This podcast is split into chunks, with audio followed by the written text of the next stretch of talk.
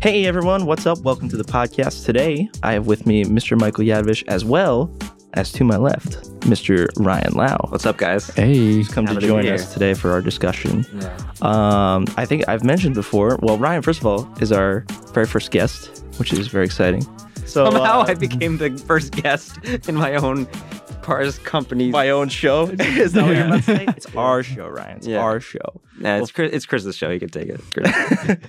But yeah, um, I've mentioned before on the podcast, Ryan is a longtime friend and film corrab- collaborator. We were roommates for three years uh, in college and uh, have been doing stuff ever since, um, even outside of college. yeah, yeah. So, Since freshman year, really. Throughout, throughout the Yeah. entire year. So Mhm. What was it like sleeping with Chris? um, it's actually a great yeah. experience. well, let's put one of these. He didn't sleep with me. Oh, that's what they all say.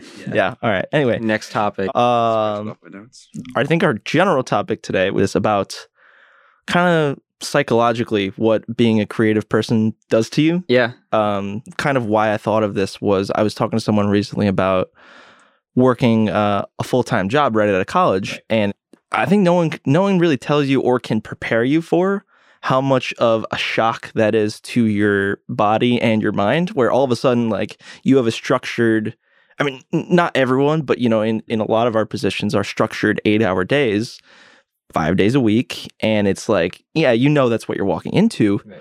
but at the same time it wears weirdly on as- i mean you, your your guys experience might be different from mine but sometimes it just gets freaking exhausting Yeah. especially in the beginning it's like wow i'm not used to this you know and I was like, oh yeah, that is that is interesting because you you know everyone talks about burnout, Mhm. everyone talks about um, how hard mental it is to s- to stay creative and and be be on the ball twenty four seven, and you know you have we have high expectations of us a lot, you know. So Uh, do you think things would be different if you worked a full time job that wasn't a creative job?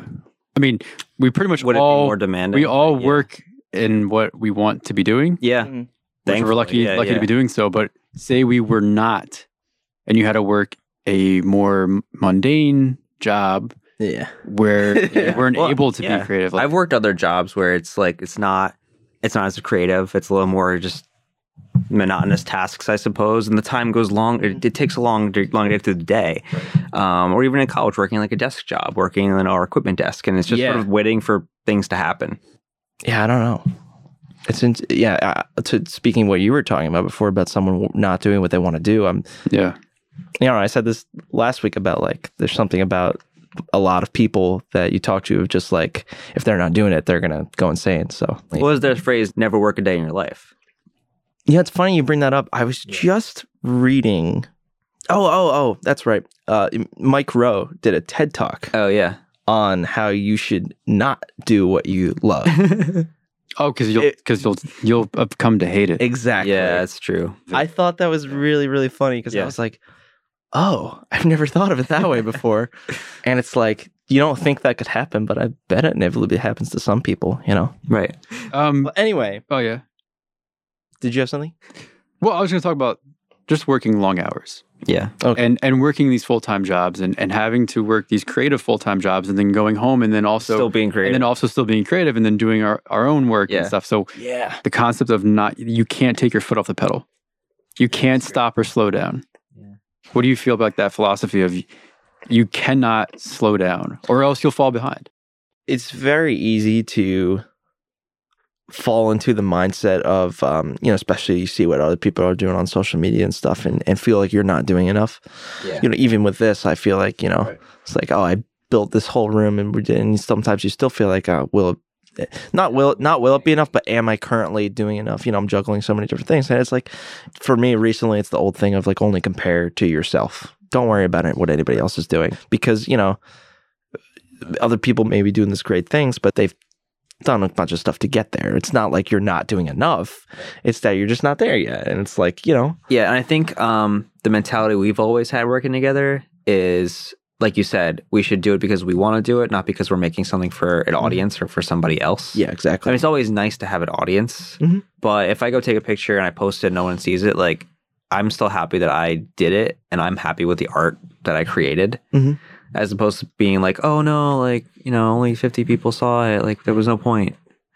Um, Well, Oh, that's interesting Yeah. because I've been it's it sounds dumb because the like uh, the numbers are not huge, but we have a lot of we have like a lot of views on our on, our Star Wars, films, stuff. Yeah. So recently, it's kind of been influencing me uh, the way I think about wanting to make them is like, well, people are actually kind of watching these, Right, It's so it's kind like- of almost influencing me Right. to like make something for the people that are watching Yeah, it's them. twofold. Yeah. yeah, and I don't know how I feel about that Yeah. Yeah. because I also don't care. Right. Don't care what you think, but like, oh, But- what if I did? Yeah. Yeah.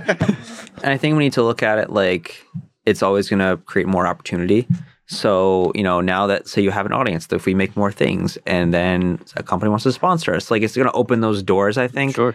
But at the same time, it's our work is driven by our, what we, our passion for doing this, creating films, sharing those films. And if people like it, then that's just icing on the cake, I think.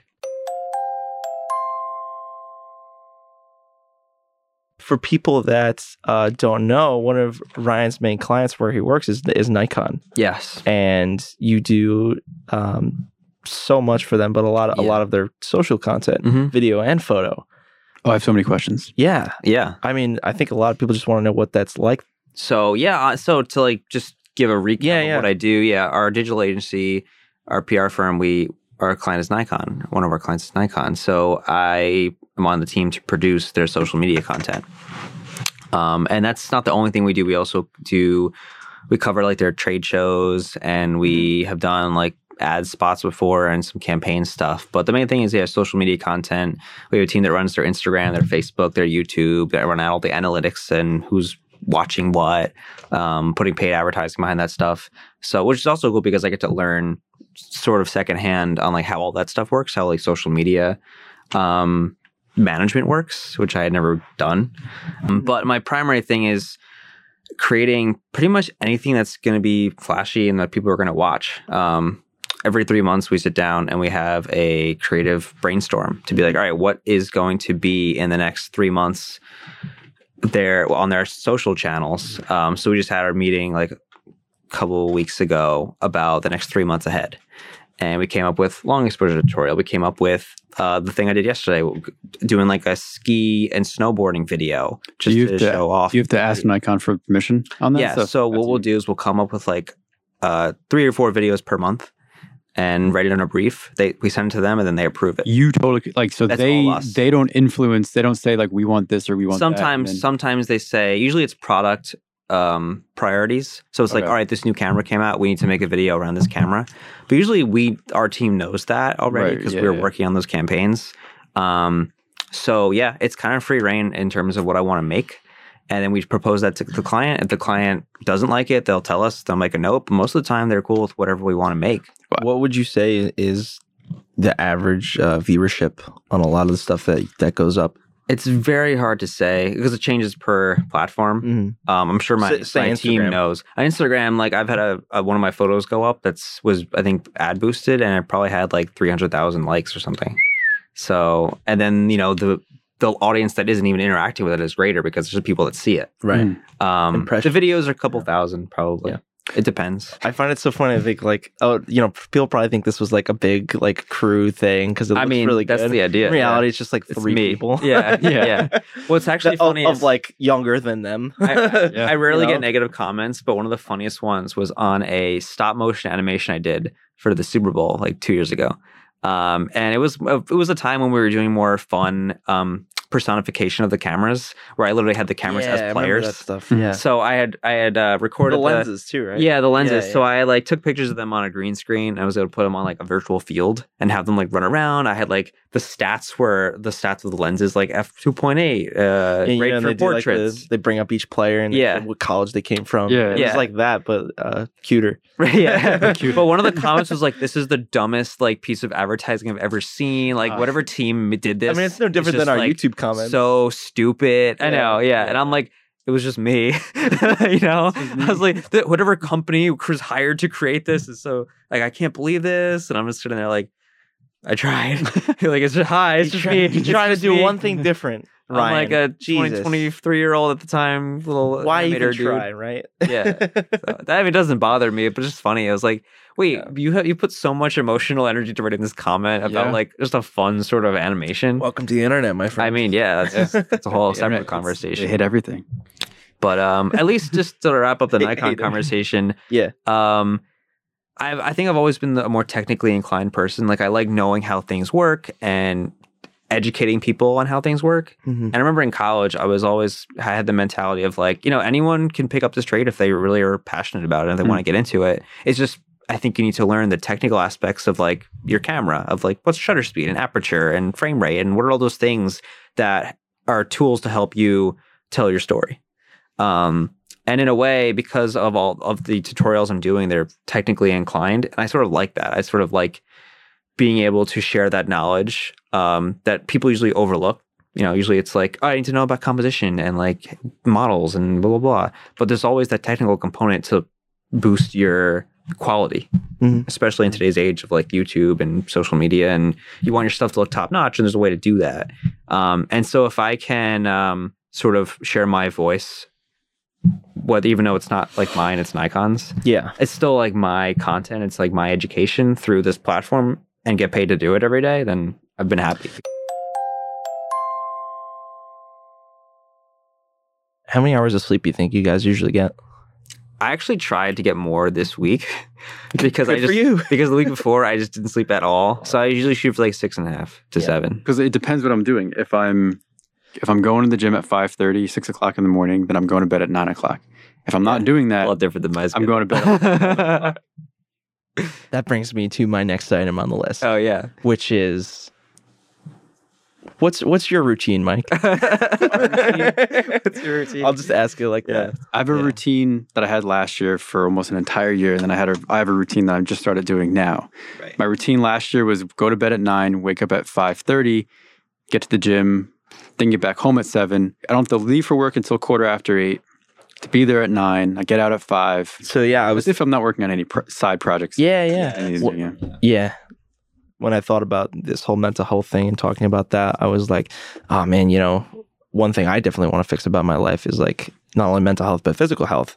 And it's like trying to make that time in your life is, is so hard. And you seem to be able to do it pretty well. So, how do you think that's been ho- holding up? Is that, you know, does that get harder than it was? Or do you kind of slip into that groove, do you think? Well, see, I and it's not like I had experience like like exercising and being healthy before. I did almost consequently because I was doing a lot of sports. I was very active throughout my entire life, Yeah. playing every sport. So I had exercise and physical fitness throughout my whole life. But then when it came to a certain age and you know somewhere in college, I didn't go to the gym. Yeah. I maybe worked out from home, exercised a little bit here and there, but I never actually went to the gym until last year, where I had motivation because I, I self motivated myself from a movie and then wanted to be in shape for it and all this Mm-hmm. Yeah. stuff. So, what helped me was having a partner Mm-hmm. doing it with somebody. Mhm. I did it with my friend CJ and we signed up together and he likes to go in the morning. I was like, all right, well, I'm going to do it with you. So let's do it. And we would go at 5.30 in the morning and we would do this every day, five days a week. And then That's we'd tough, also go on weekends. Um, it was f- tough, but it wasn't tough because you were doing it with someone. It, like That's a held, great idea, man. It, it held you Yeah, accountable. Yeah, because I'll get to the gym by myself, and I'm just kind of like I'm lost. I don't know. what- I've never like had a gym routine. Yeah. But also, I've also played sports, like in high school and stuff. I was Right. playing soccer. I was running track. So that was all It's structured. all structured. Yes. so it was Everything easy. And now where it's just kind of like, all right, here's this big open space. Everyone seems to be knowing what they're doing. I'm like, all right, I'm gonna run for like half an hour, and I don't know what else to do. Push ups, like what do I do? You know? So what I did for that was uh, I went in just like that, yeah. basically blind and, and, and like I don't know anything. All right, I fell back on old struct- structured routines that I, I knew from high school.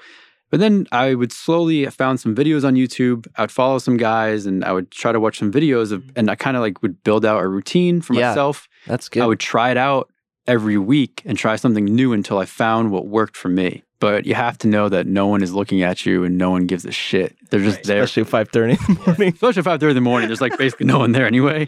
But even in the evening, in the really busy hours, which is what I'm going at now, is um, there's so many people there and so many guys that are there every single day doing the same stuff, and like, yeah, it, it's it can be intimidating, but really at the end of the day, they're there to where everyone's there to work on themselves, and no one cares about each other.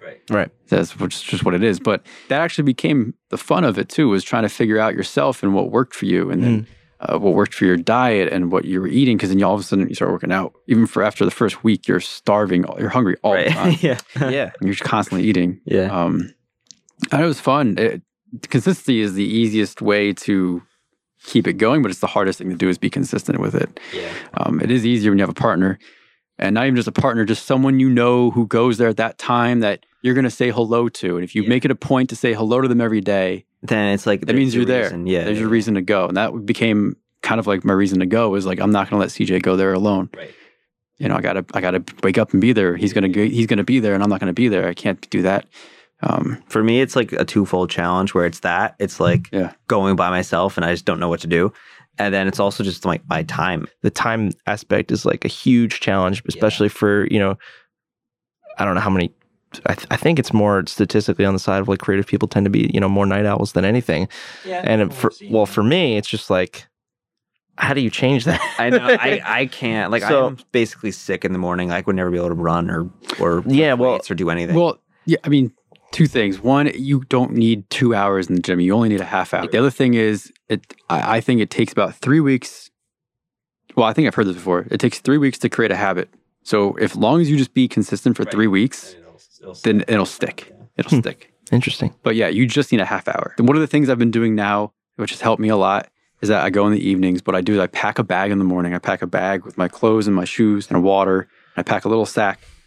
I bring that to work with me, and I before I leave work, I change and I go immediately to the gym. I don't go home. If I go home, food's ready.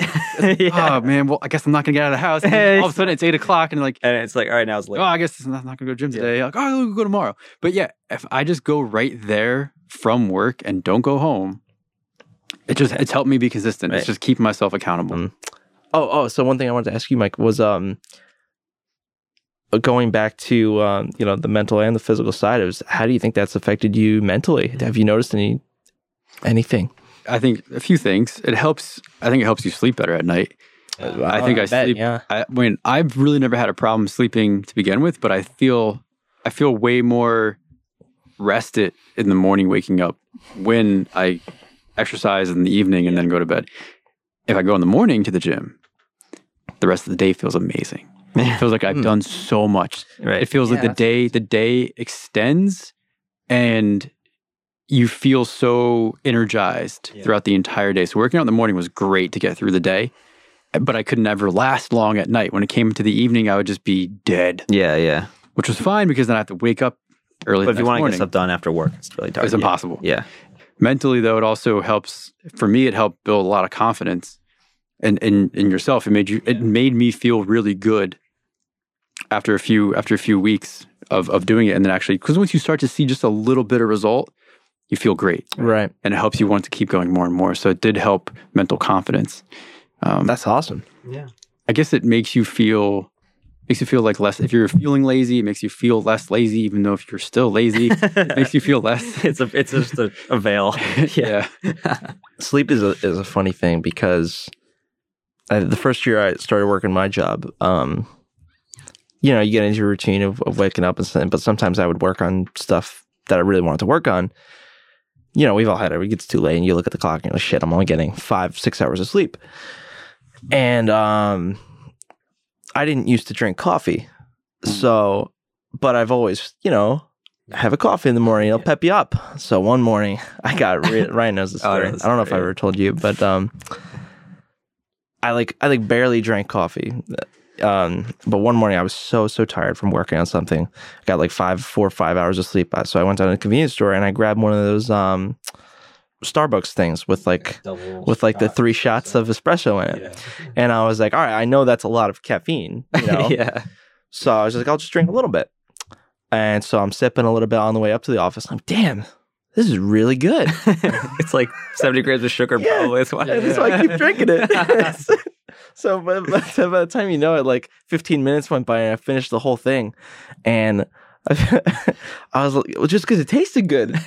yeah. It's like I, chocolate I milk, tend to basically. do that with anything that I You, yeah, think- you eat fast. I eat fast Yeah, and I you drink drink fast, fast. if I really like something. yeah. So anyway, that that's kind of always me. And I was like, "Ah, I probably shouldn't have done that, but I'll, I'll be fine. But then I was editing something, and all of a sudden I, I kicked into high gear, and I, I was listening to Pendulum. I was listening to like intense drum and bass music, yeah. and I was like, oh, I can see the future. it's like, uh, limitless. yeah, it was movie. literally like yeah. this. and I was snapping people. I was like, this is great. I love coffee. And then I experienced like an acid trip. Yeah, no, it was. Well, so I was texting people, and then all of a sudden, I felt my pupils dilate. You felt That- Oh, your That pupils was a dilate. Mm. weird feeling, Mm. man. And I was like, "Oh, everything's so bright. I need sunglasses." I put on sunglasses. I kept going. yeah, that's, that's the solution. but um, no, and like, and then I got really did. So you know, basically, I experienced like caffeine high, and that was Yeah. that was crazy. I like started breathing really heavy, and I was like, "Oh God, quickly read on the internet. What do I do?" And they're like, "Just wait 15 minutes and drink water. Drink lots of water." Yeah. So I went out in the hallway basically hyperventilating. Oh my god. and yeah, be careful with caffeine, everyone. Oh, Be careful with your caffeine. That's all. That's all. Now I drink in moderation, don't OD. like everything. I was gonna ask you, yeah, did that turn you off to coffee after that? no, not really. No. Once I once I understood that I wasn't going to die. No. and that that happens when you drink too much coffee. No, no. I mean, I, I don't have a lot of coffee every day. Uh, that's fine. I just had this conversation with my dad. My dad drinks a lot of coffee. I Yeah. drink like three cups throughout the day. Really? Uh, Throughout the day. I have a half cup a day now, and I, I'm set. Half cup a day, that's- Caffeine really affects me for some reason. Well, I do a half cup of coffee and a half cup of. It's like Well, is that a full cup of coffee? If you half if you cup- do a half cup of coffee and then Half the half fill the rest with Cream. milk, two percent. well, usually, I mean, usually like 60%, 70% of coffee. Yeah. Oh, And the rest you pour in milk. I guess that's a full. I like the cup then. taste of coffee. Yeah. Some coffees, like uh, certain cold brews, are less like nitro cold brews, less acidic. Oh yeah, yeah, I don't Well, know. I only I need to uh, try. drink cold coffee. Hot Yo, oh, really? hot coffee makes me too hot, and I feel like I have to take Oh, all my okay. clothes off I mean, you can still in do a that. non-sexual way. I mean, How do you guys maintain like a mental clarity? Like, what is your healthy Clarity. balance of like? How do you clear your mind? Like, do you, some people meditate? some Yeah. people do This like, what do you do to like just to think about nothing? two words: rocket leap. well, to go back to my note about commuting, because I have an hour to kill on the bus, that has become my like sort of zen time. Yeah. Uh, and I had to find a way to Yeah. occupy that time without wanting to like shoot myself. So literally, like a lot of people said, like try podcasts and stuff. And yeah, that's, I did that's for a what little got me bit. into podcasts. yeah, because I ran out of music to listen to on my commute. You Yeah. listen to And I- all the music. And I, yeah, Yeah. all the music, All the music that you and- wanted. To yes, well, that was back before I even had Spotify, so I was Okay. just, you know, You're just you, stuff on your my phone. Spotify Discover Weekly. Huh? Yeah. It's empty. it's like well, Just we have nothing. nothing for You've, you. you've now listened to all the music. C- Congrats! Yeah. Like catching all the Congrats. Pokemon and Yeah. every little thing. No, but Uh, um, yeah, I, that's what really got me into Yeah. into podcasts. So, so you're not a you're not a potty. I mean, Is that what? sometimes Is that what you call it? I'm not a potty. Oh. Uh, I'm like a 20% potty guy. Get out! Yeah. I, I like it driving now. If I'm driving through traffic, Mm. I've found that it gets me through like that more. But on the bus, I'm not like concentrating on anything as opposed to driving. You have to concentrate more, Yeah. obviously. It helps Um, you zone out. Yeah, exactly. So on the And not bus, I can concentrate. literally zone out. I can sleep if I want. But if I want to go to sleep, I usually listen to just music. I listen to like electronic music just to pump it up. And literally, sometimes I'm like just jumping around in my chair. I'm like, I just want to Yeah. stay awake. So I'm gonna pretend I'm gonna rave right now. And I was listening to like EDM. It's it's you know beats and stuff. It's the, the lyrics don't matter. So Essentially, yeah. so some people might Um, argue, but, but it, ke- it also keeps. But sometimes I felt I've I've fallen asleep to EDM. Like it could be like really That's loud, like insane. like as if it's like a concert, and I still fall asleep. and I still wake up. It's like Do you fall asleep at concerts? no, Oh. because I'm moving. But on a bus, especially during the winter, Just pumping away. Ryan's in the Really? back at the bar. It's like- Um, I'm good. I'm good. I think everyone should have that that time where you can turn off because I think uh, I would go crazy if you know you can't go, you can't go twenty four seven anything. You know, yeah, right. yeah, yeah. Well, some people, I mean, it's interesting uh, to even go back to what you're talking about with Mike Rowe about not doing the thing that you love. Like, I also I read something similar about like you have a hobby that doesn't make money, a hobby that makes money, and then your job. Right. But like making a point to actually keep all those things separate. Eh, Like, or we make films as a hobby, but then we also work side projects as hobbies that but are also videos. Like I do weddings, so like that's a side hobby. But then I also work for an agency, and like that's the job. But then like Okay, so now they're all kind of the same thing, so, They like, are all how do I then- separate how it? do I separate it? And like, or what do I do now? Like my hobby is what I do. But I'm now one. yeah. I'm one dimensional. I'm a one-dimensional character. one dimensional character. Fucking drawing class. Yeah. It's like an existential crisis. well, the way the way I looked at it is that um, at work we ha- like at least I have creative freedom, but it's only to an extent. You have to, So do fit- I. you have to like Yeah. you're limited to brand guidelines, limited to like the Sure. certain things. But when we do our own thing, it's the it's Whatever. unlimited. It's we can do whatever we want. So I think that's the time. Um, that's where it, for me it doesn't co- conflict because of the extra freedom you have when you're just doing your own thing. For me, it's like Good point. for me it's been more photography than video. And like we went on vacation in October to California, and like I was just so into taking photos, but like It turned out amazing. yeah, yeah. It's just I, I was blown away by even what I was able to accomplish. Um, because I only been taking photos for like two years. That's the thing where I was talking about. What I was reading from was would they would say, "Okay, that's that's awesome. Don't But don't, pursue that for money right, because you're gonna hate it. because Yeah. you're Yeah. hating it, and you'll lose all of that love." Yeah. Well, I think I But- think it's which is Okay. interesting. like Yeah. anything in the arts is sort of a uh like an exception, you know?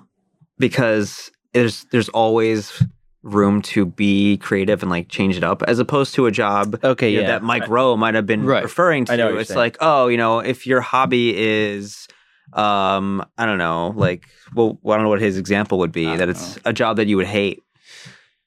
I mean, I think he was just talking a lot of blue collar stuff. Right. know? Yeah. You don't want to You know? like be building houses during the day and then making bird boxes at night. You're gonna hate. Right. You don't want to do that. Right. But I feel like it's, I don't know, it's like any other. it's yeah, there's tough. a lot of ways to think about it. in the creative arts. I feel like there's so many different things you can do. So many avenues. Right. Yeah. So like when we get tired of doing one thing, we can move on to something and, li- else. and- yeah, and like you said, like we, you know, or like I was saying before, is like the certain kind of people that like you just you can't do something you're not interested in. Yeah, it's just that's us because you Yeah. will you will go insane. we almost walked into my trap card. Oh, Yeah. is that a callback to the Yu-Gi-Oh? to the conversation? Yu-Gi-Oh conversation Yeah. yes the other day. if only James was here. Um, James, we miss you. so I had like s- cinematography questions Mhm. S- for the general audience. Yeah. just tell us what you find yourselves shooting on most. Like What do you- what do you- camera wise, what do you- yeah, what do you shoot on?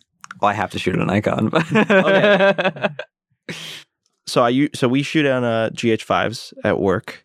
I usually don't like to shoot on those for like our professional stuff. Um, yeah, because you know the dual game functionality of the GH5s, which you have, is, is Mm. much better. But recently, um, just this last thing we shot on uh, the music video, uh, we got to use uh, Andy's Black Magic. That thing is designed. pocket cinema camera. Yes, 4K. thank you. 4K, this is a 4K or 6K? yeah, it's, This it's is- the 4K, the 4K, 4K one. Yeah, uh, yeah, the Pocket Cinema camera. But uh, I mean, I'm not even talking about the camera. Like, it doesn't even matter. The Yeah. UI, Mm. the goddamn graphic user interface. Why is nobody doing what they're doing? it was. It's just like intuitive. unbelievable. Why have Yeah. why have I'm gonna like go on a rant. here. yeah, I'm Well, so yeah. pissed off at like just because because I, Clunky I had to pick, UIs. I had to pick up the Sony the other day. the alpha. Yeah, We went on a shoot where we borrowed somebody's A A seven three, right. and it's like it's it feels antiquated. Yeah. It feels like it's from ten years ago. Plus, it's And it's cinema like- cameras versus DSLR mirrorless cameras. Like, I see a lot of stuff from guys I follow on Instagram or YouTube and stuff, and I see a lot of people using just massive Alexas or whatever, like big ass cinema cameras. So, what are your thoughts on? Well, am I ever going to use that one day? Does that intimidate you? What are your thoughts on like? Oh, I, I can't. I need to have a cinema camera if I'm going to make movies, or I need to have this to do that. But like, you don't. Yeah.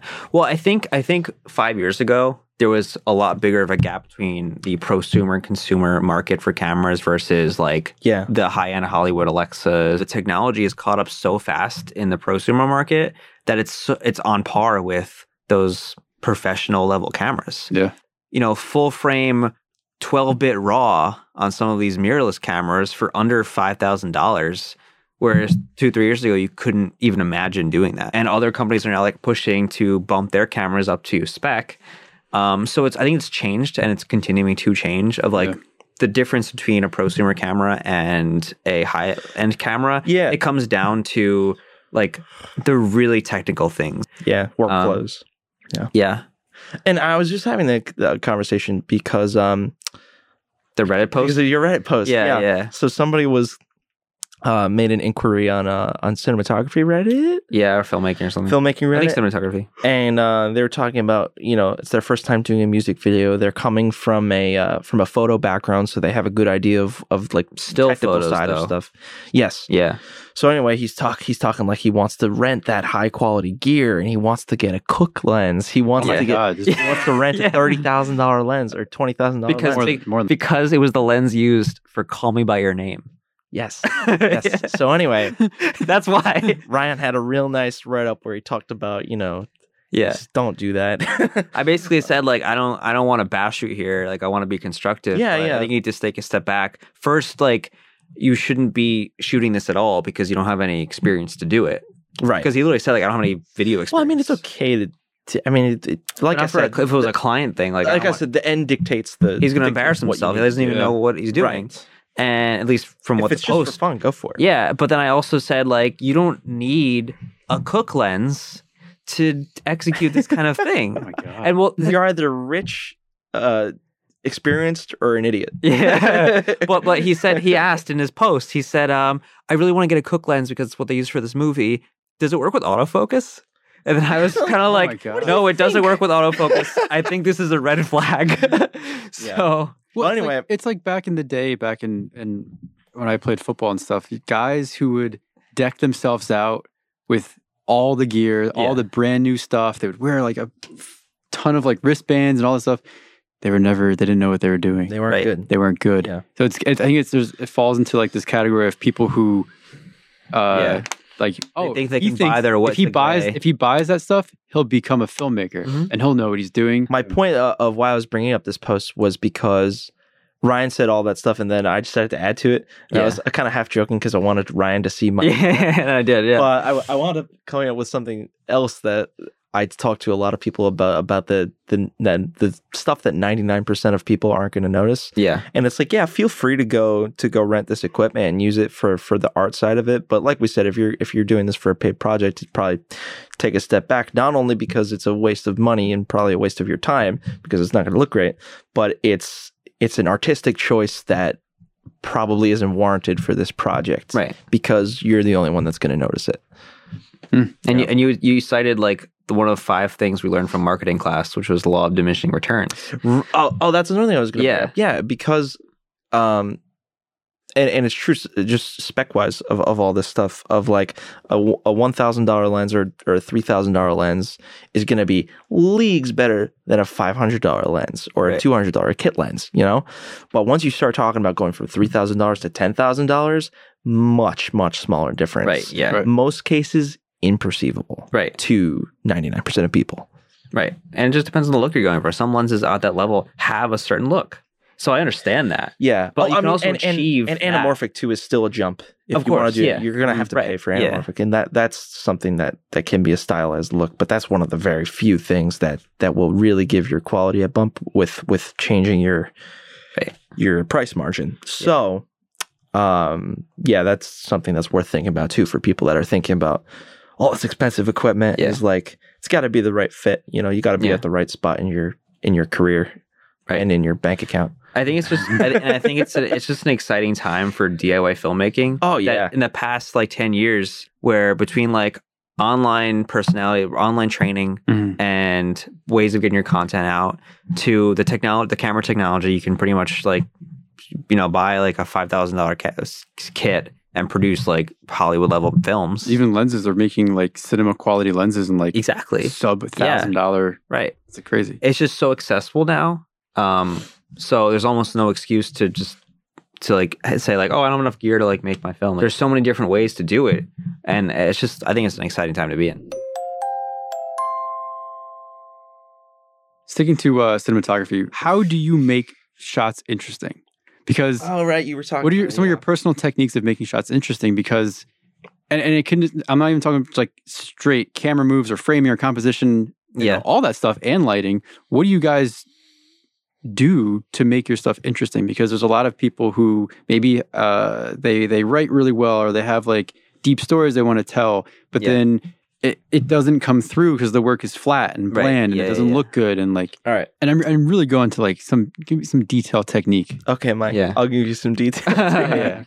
and you know I'm a lighting fanatic, so I'm go- always going to try and hammer that home. But it is one of the big things that, because that's one thing that recently I've only gotten w- used to working with Right. because I w- I researched a lot of it of like why things work the way they do with like you know, the inverse square law, which I Mhm. finally understand. Yeah. Yeah. This. yeah, and like yeah yeah. um and it ma- it, it it almost i feel like at this point is i mean it, it might be because there's a lot of stuff i don't know yet Right. um but even just learning the fundamentals of lighting how much that can improve what Yeah. Hmm. you're doing Mm. my other tip um complementing where your characters are in the story so um u- using your angles i see way too much stuff that the whole thing is shot on a shoulder rig Hmm. you know and there's Yeah. no diversity so thinking about y- y- your shots in terms of when when it would be cool to do a high angle, when it would be cool to do a low angle, low angle. I'm personally a big fan of of always getting that low to the ground slider stuff Mhm. because when you put s- when you put the viewer in that position, it's it's not a position that they naturally y nobody sees the world Yeah. Yeah. from a snail perspective and you know not only does it look cool the reason it looks cool is because it makes everything look powerful right. and that's the thing in photography, right? When Yeah. you, sh- you shoot up at someone, it makes them appear more powerful. And that's- shoot and that's down, it a- makes them look more feminine. It's it's a uh, the way I thought about it was from a tutorial where someone talked about that from headshots. Mhm. You know, And those kinds of those kinds of techniques, I think, are um, as old as cinematography. as old as exists. time itself. As old as like yeah, as old as time there is. Um, there's there's those principles of Yeah. like the hero shot and like the Dutch angle. The reason those things exist is because um, one, your point of like putting the viewer in spots that are jarring to what you typically see, right? but also because it's been established through years and years and years of cinema that those types of shots establish these sort of moods Yeah, and feeling Mm, feelings. sort of story elements. So yeah. people that have watched movies, which everybody watches movies or has before, um, they they now have that same emotional connection to those types of looks. What's funny is that cinematic li- literally means like referring to cinema, Right. um, and the only reason wide aspect ratios were were you know were, are Invented. considered cinematic now is Yeah. because they were invented, Right. and that's kind of exactly. because how people were. Because used so- to seeing literally, someone movies. was like, "What if we had a wider screen to make it seem like the audience saw more? Like Yeah. it was panoramic." And then people were just like, "Oh my god, whoa! Like this Yeah. is Right, nuts." yeah. Mhm. And at first, it was like you know the the cinema Well, was it- was the square, and then they expanded it as a novelty. It was Yeah, like and it's basically like, a Disney If- World if you- attraction. If you wanted to make something that looks cinematic in 1924, it'd be like Yeah. you shoot, you shoot a square. It is, but yeah. Chris, I've noticed personally that you don't use a tripod a lot. Is there something there that you like or don't like, or Well, a lot of stuff we do doesn't necessarily require it. Yeah. I think it's tripod shots that are not done with intention seem That's amateur. that's exactly what what it is. You have to be very careful about how you do it. it's almost like a bell curve of like starting starting out filmmaking, you're an amateur. You can use a, use a tripod all the time. Your stuff looks like a student film. It's basic, and then you sort of get to cam- camera movements and using movement with um, intention. And, And, then, you once can you sort of get over understand the that hump stuff, of like using a you tripod, do a tripod shots shot well. with intention, yeah. and you and you realize that it's it's so much better than the amateur side. yeah, Like it's well, I th- That's a great way look of at, um, putting it, right? I was I was gonna say about gimbals. So gimbals, you know, became available in the past few years, and they they solved a lot of challenges for smaller budget films and DIY filmmakers, and it's a great tool. But a lot of people use that as the solution to um, upping their tripod shots, like making those better. But if you don't use it right, it just looks as this it looks the same as or as bad as a tripod shot when you have a bad gimbal shot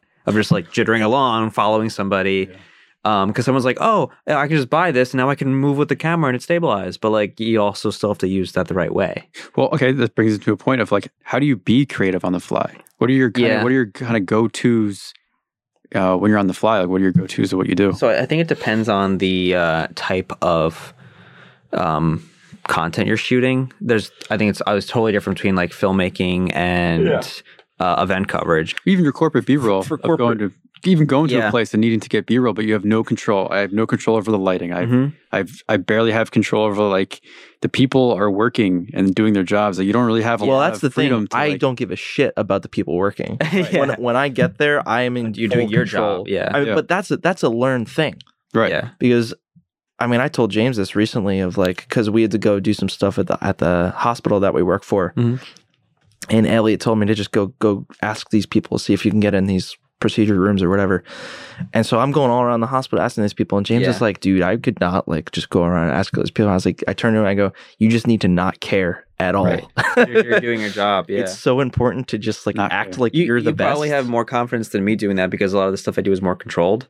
So Right. I Well, that's the I don't thing, have to when- always ask people. I'm usually if it's an event, I'm just kind of like there and I'm like sniping shots. you Yeah, know? it's like not where I don't have to approach many people, and I feel like I would be in more of a James position where I'm like feeling awkward to be like, "Can you smile for the game?" it depends on the, on the shoot. You know, it's it's different if you're if you're supposed to be like doing what, yeah, what I'm what I mean is like um d- don't be an asshole. well right but if You you are got- supposed to be if you're there to do a job, you have to you be have to do, assertive you have to do your job to the best of your ability. Yeah. yeah, And that means um you know, that means doing doing it the right way. you it's know? just being assertive yeah. and being confident to say like like of what you need and tell people what you need and what you you need them to do Yes. Yeah. and I, I think Specifically. I think This the is- more yeah, the more yeah. confident you are, the more people react the way you want them to. Of course. this uh, constant thing that always comes up with me is the dog and pony show. You ever hear about? You ever hear the phrase? No. Of I mean, like, I've heard the phrase. if you're working What with do a you mean by- client, it's like, all right, you know, for this client, we have to build out our rig and have like one of our senior members on staff and look like, you know, we're more established as The look, opposed to sending just me with like a mirrorless camera okay and a gimbal. Yeah. Because to a lot of people, that just is, the impression. they, it's the yeah. impression of like what a professional should look like, Right. which has changed with just, it's changed. Yeah, because you can do so much with Yeah. so little. But sometimes we still have to adhere to those like made up standards. And I, I had, I had the issue last week. from a we- marketing perspective. yeah, yeah. Um, all right so chris had to watch a knight's tale yeah, because Knight's Tale is one of my favorite movies of all time. It's one of the most fun, heartfelt movies I've ever seen, and it has it just has so much heart. I just love it. Ah! And he watched it. it was really good, man. Yeah. Um, it's okay. So mem- remember, I was telling you, I was like, I didn't want to tell you this right away. Yeah, yeah. Um, but basically, I started. I was working on an edit the other night, and I was I was thinking maybe about hopping on and, and playing a game of Rocket League with the guys real quick Yeah. to just like step away from the edit real quick. But I was like, ah, let me let me see if I can start this movie Mike wanted me to watch. Um, so I started watching it, and then uh, ten minutes went by. I was like, all right, I'll watch like twenty minutes, and then I'll take a break. And I was like, all right, I'll watch like forty minutes, and I'll take a break. I Yeah. was like, all right, I finished it.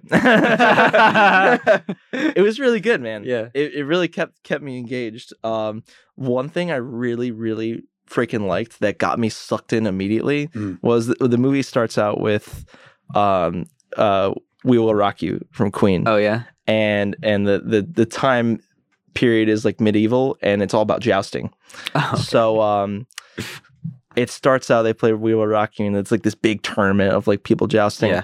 And slowly I start to realize that this music isn't movie music. It's actually it's- in the It's movie. In the movie. and everyone in the Oh. crowd is going dun, dun, cha, dun, dun, Yeah. ch. and I was like, all right, come on, that's pretty funny. And like they have the horn like it was really good. So right away that got me sucked in. I was like, this is gonna be like fucking funny if they're Right. doing it this way It's and everyone fun. was really Just serious fun, about it isn't in the crowd. Oh yeah. And like the song doesn't exist, but like they're still doing it. It was so funny. Um, so that was my first thing. Oh. All right.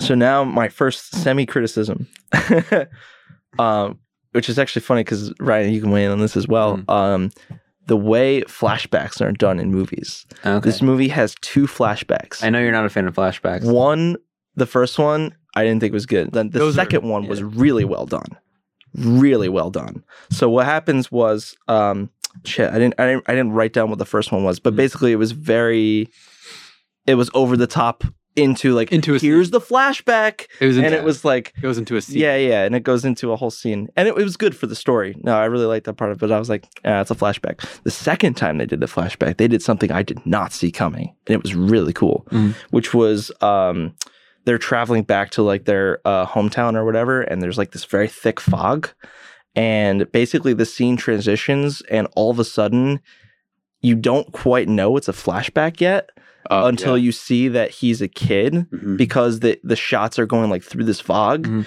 and it comes through like the fog again and it's like he's a little kid and and it really makes sense because they're at the same place they were 10 years ago Hmm. so it- and it, it like totally got me thinking about like geez i didn't even think about that like using that as a transition right. and i think what i loved about it was there was it really it made you think about it before you before before you were presented here's the here's the flashback and i feel like a lot of times the reason i don't like that is because it it takes me out of it a little bit of like oh by the way this happened Right. you know instead it was a little bit more seamless and a little bit more meaningful Mm. um so that's why i like that so much i really liked um oh i only found out later after the guy that played uh chaucer was the guy that uh, did uh what's his name from the avengers He's the Vision. yeah he's vision He's Oh, really? Yeah. and i Wow. i I really yeah, he was my favorite in the movie he Uh, was Paul yeah, Bettany? he was Paul really Bettany, yeah. good Yeah.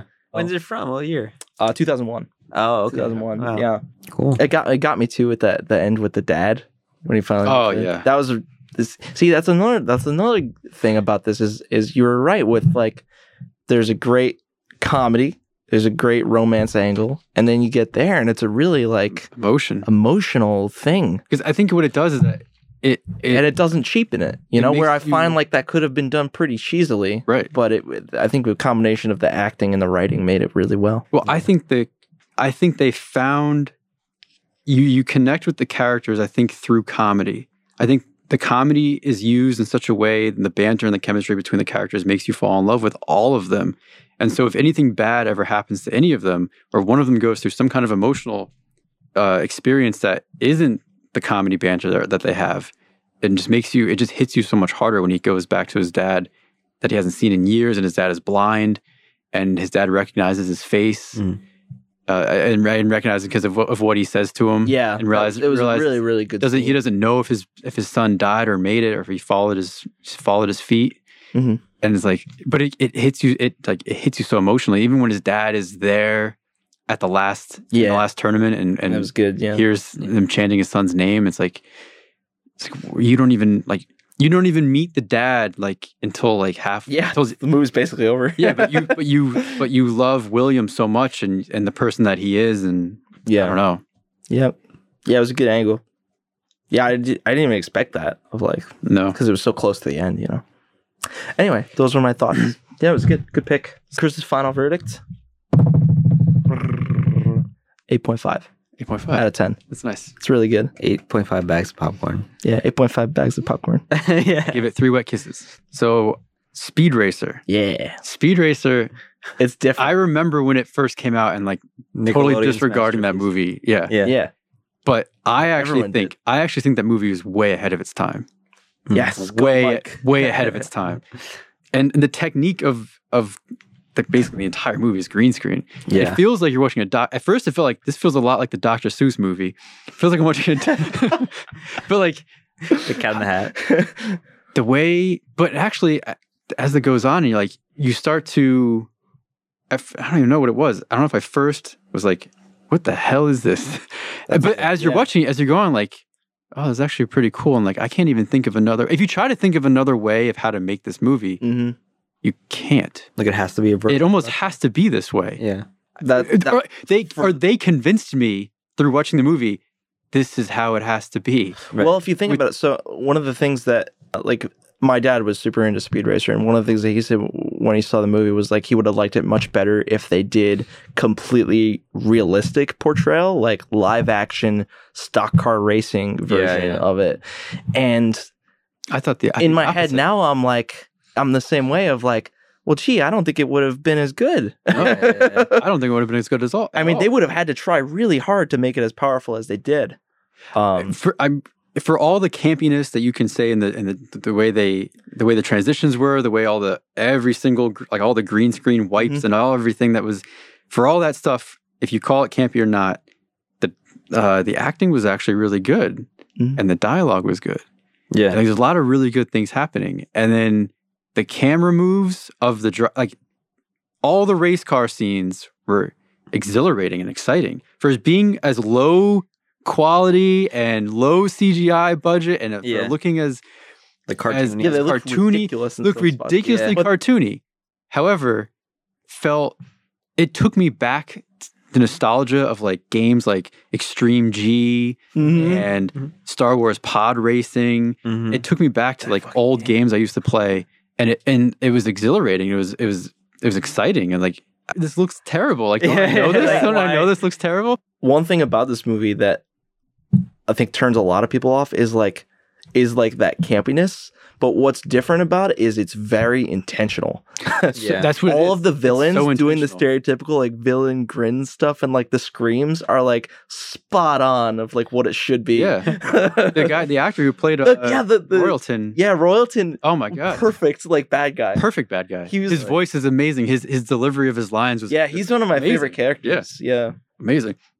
Um, no, the whole ending climax of the final race and the whole ending before he crossed the finish line was was very was very well done. All the racing scenes are edited extremely fast, uh, but this particularly was uh, you had you'd go from him in the car, then you'd go to some kind of like you're hearing the callback, then you maybe see the callback, and that would be interrupted by a scream of the crowd, Right. you'd see you'd hear like a real time someone screaming and then it'd be back to something else and then it kept like doing this like fucking dance Yeah. around you yeah. as you're watching it you're just you're just getting hit Right. with fucking everything before you cross the finish line and and, and then it goes to like that crazy weird ass psychedelic tunnel thing Yeah. Was the original cartoon like that? i don't know, I don't, in, I don't- in a yeah so i can answer that Yeah, yeah, yeah. in a very uh basic way from from the story yes from the from the action i would say yes too not from an editing perspective though. Right. It was tight. Fro- fro- but from a, from an action perspective yes all that crazy stuff would happen like people had like these crazy saw blades on their car and like Yeah. all these weird modifications that were like advanced racing, you know. So like that element they just they just pushed with Right. like with like the, CG and the- stuff. the CG and the editing and stuff. So from a from a story perspective, yeah, they did, they just took it and ran, but still stayed true to that initial like these these are the parameters of the Mm-hmm. Yeah, story, yeah. you know. I don't know. It, it reminds me of. I mean, I still haven't seen it, but I know I've seen the visuals, it's in a trailer and stuff like that. And I kind of vaguely know what it looks like. Um, I just saw Alita Battle Angel. Oh yeah, well I And- watched it with you. That's right. Yeah, uh, and they have I was there and they have a racing Remember? scene. They have an absurdly CG racing scene too, Mm. but it was still very realistic. I'm talking about the end scene Hmm. The where end they're all on scene? roller skates and stuff. Yeah, and they're all yeah, trying to yeah. kill her. Like it wasn't like as cartoony as a speed racer, for Right. instance. Like it still like could exist. But how was it? How was it? sh- I, for some reason, with the way Speed Racer was and the way the racing stuff was was shot was to me felt super. It felt super sty The way they were shot, it was, Was- super stylized, okay, and yeah. super unique. Like I don't. That's what this was, less different about it, stylized, I yeah. think. Yeah, this Yeah, it was just more traditional. straight cinematic. Yeah. Yeah. it was traditional They didn't- cinematography. none right. of these racing scenes were traditional. Right. I think it's also like when you look at other ad- adaptations of cartoons, Mhm. when they're you know Hmm. Mm. they can be more traditional, they can be more cinematic. yeah. Um, Just so you went sort the of other direction. right, and, like, exactly, and, you sort of have this emphasize notion, the things that were good about it from that perspective. Yeah, you have this preconceived notion of like, oh, okay, many other adaptations have gone this route. This one is probably gonna be similar, and then it breaks those rules. Mhm. So that to most people, like that could be like, oh, this is so cool, it's so different. To some people, it could be like, oh, I'm not, I wasn't expecting that, and I don't like it. I wasn't expecting it, but I was drawn in by it. Yeah. It drew me in, and probably because it felt nostalgic Yes. to Yeah. me from from video games. It, it felt like it was pulling. It felt like I was watching Like the a games I cutscene used to almost, play. yeah. Like a cutscene, in the games Yeah. I used to Yeah. play. It's an interesting way to look at it. You know, you can't please everybody, obviously, but Yeah, yeah. sometimes those rules are good to break. Oh, so so do you, did you do you have a final rating? Oh, final rating. I don't know why I, I always do that. when I, when- I think Ryan and I both always do that when we watch movies. Like final. Ra- Remember when you saw Finding Dory? That's one We, of the only we, times I we did watched that. Finding Dory, and before I was u- so usually defeated. usually we watch all the credits, Yeah. and we go out in the hall and we discuss. Yeah, that's what we but do. This Yeah, this yeah. time The the credits credits, roll. roll. and before they even start rolling, the screen is still black. Ryan looks over, he goes three out of ten. Uh, I said six. I said six. oh, you said six. six out of ten. All right, so I'm sorry. Yeah. I feel like he was lower. All right, anyway. I would say for me, it's an eight out of ten. Finding Dory. Oh No. God, no! See, I told you he's weirdly criticizing that movie. you really hate that you movie. will jump on anybody that gives that Yeah. an eight out of ten. It was 100 percent a sequel. I feel like for the general, Even now, under his breath. All right, go ahead. I I feel like for the general audience, I would say maybe seven out of ten. Yeah, agreed. Yeah. maybe yeah, around seven out of six point five out of 10, 7 out of ten. Just because it's not for, I don't think it'd be for everybody. yeah, At the end of the day, it was like it was like campy in the right way for me. Right. Of like, because it was just so like classic of Yeah. like stuff that would happen. But anyway, What do you? That's good. I'm What is glad your you enjoyed rating of it? uh I'm probably I'm probably like a nine. Yeah. Yeah. What if you watched it for the first time yesterday? Still the same. What? How could I have? how could I imagine that? I don't know. Like if you didn't have any like, I don't know. I don't think I can answer that. Yeah. Right. Oh, Yeah, like for me, Knight's too- Tales, it's Knight's too Tales, a theoretical. ten out of ten. Yeah. Yeah. I to see somebody somebody cri- criticized me about that. I'm like, you never say anything's a ten out of ten. I was like, well, that's really tough, man. yeah. gee, gee, but like, see, uh, you know, would I give Empire Strikes Back at a ten out of ten? It- Yeah, but it's if it if it wasn't nos- if I wasn't nostalgic for it, it'd be a nine out of ten. yeah. Blade Runner? The new one. but oh god, You really liked it, The new one, I'd say nine. I feel out like of it's still at a nine out of ten. although a though. lot of people didn't like it. not yeah, comes comes close to get perfect. Yeah. nineteen seventeen.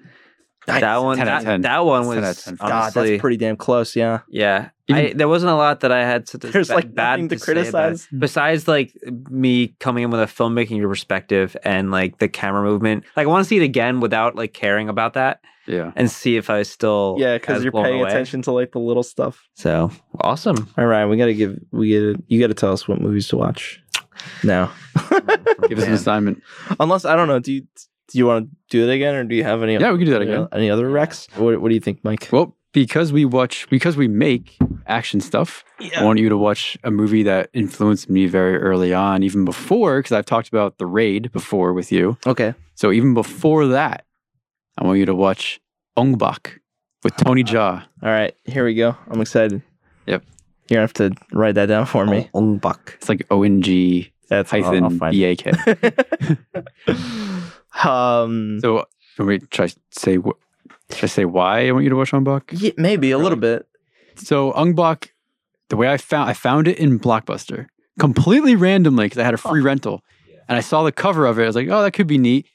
Mar- martial arts. I like martial arts movies. This is a long time ago, but this movie blew me away. The reason I want you to watch it is because it's one of the first movies that kind of really influenced me to s- start wanting to do martial arts again, Mm. and then wanting to do it on film Yeah. and it was an early influencer when I started doing action stuff on film. I would I would reference a lot to Ung Bak because what Ung Bak did was they did a lot of things with long takes Mhm.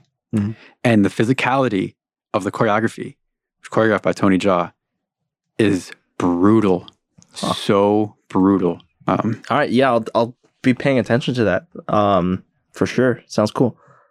I'm I'm, I'm thinking I might have to give you mine at a at a later date. I don't have anything queued up on the on the show. Oh, maybe I do.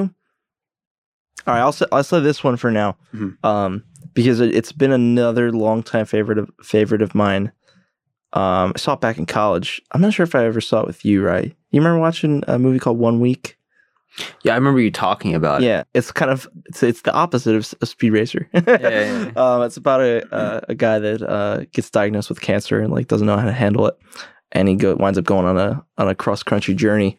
Um, that just has a lot of really good character development moments in it. Mhm. That's why I really like it. I think that the actor's brilliant. Um, all right, that'll, Cool. that'll that'll be my pick I- unless I think of yeah. something better. If there's, uh, I'm, I'm, I'm, I was going through like the list of movies in my head that I'm like, oh, these are captivating or I could share. Um, one of them I watched freshman year. It's been a while since I watched it, but I remember liking it. was uh, 500 Days of Summer. Oh, I've yeah, seen it. yeah. I like that movie. Yeah, Yeah, I never saw it. No. Yeah, and uh, I just thought it was like a pretty well done love story. It was like kind of heartbreaking because it's like I a mean I don't know if I spoil it or not, but That's up it's a, it's a Yeah. good movie of like expectations versus reality. yeah, yeah, Mm. and it felt really real. And Yeah. I was like, damn, it was one of those like, damn, like that could be me, or right. you know, yeah. yeah, a lot of it is very real, so I recommend very that. relatable, relatable. Yeah. I dig it. Yeah. Have you guys seen my favorite romantic comedy of all time, What is it? Crazy Stupid Love? No. I don't know. I haven't. Oh, Should we watch that one? maybe you shouldn't watch Unk Bak yet because Really? watch that one first. Crazy Stupid Yeah. Love is with Steve Carell and Ryan Gosling and Emma Okay. Stone. My all time, it's like the only romantic comedy I'll watch like over and over, and Really? over again. I gotta do it. I quote I quote a lot of things from that movie. Yeah. I love that movie. All right. You need to see that movie. All right. Well, uh, that sounds good. Good job, boys. There you go. I think that's about this it. Wraps up this episode. Thanks for having me, guys. Did I say you could do the outro? I mean, No. I'm sort of taking ownership. of it. He's kicking himself out. yeah, as co-creator, a- Yes. a, co-creator of Helium Turtle, That's That's only creator and right. collaborator. yeah, collaborator. I created the logo. Well, there's some debate about that. Oh. It's a group effort, Ryan. It's controversy. For more content, check out Helium Turtle Studios on YouTube, where we post our short films, video tutorials, and behind the scenes.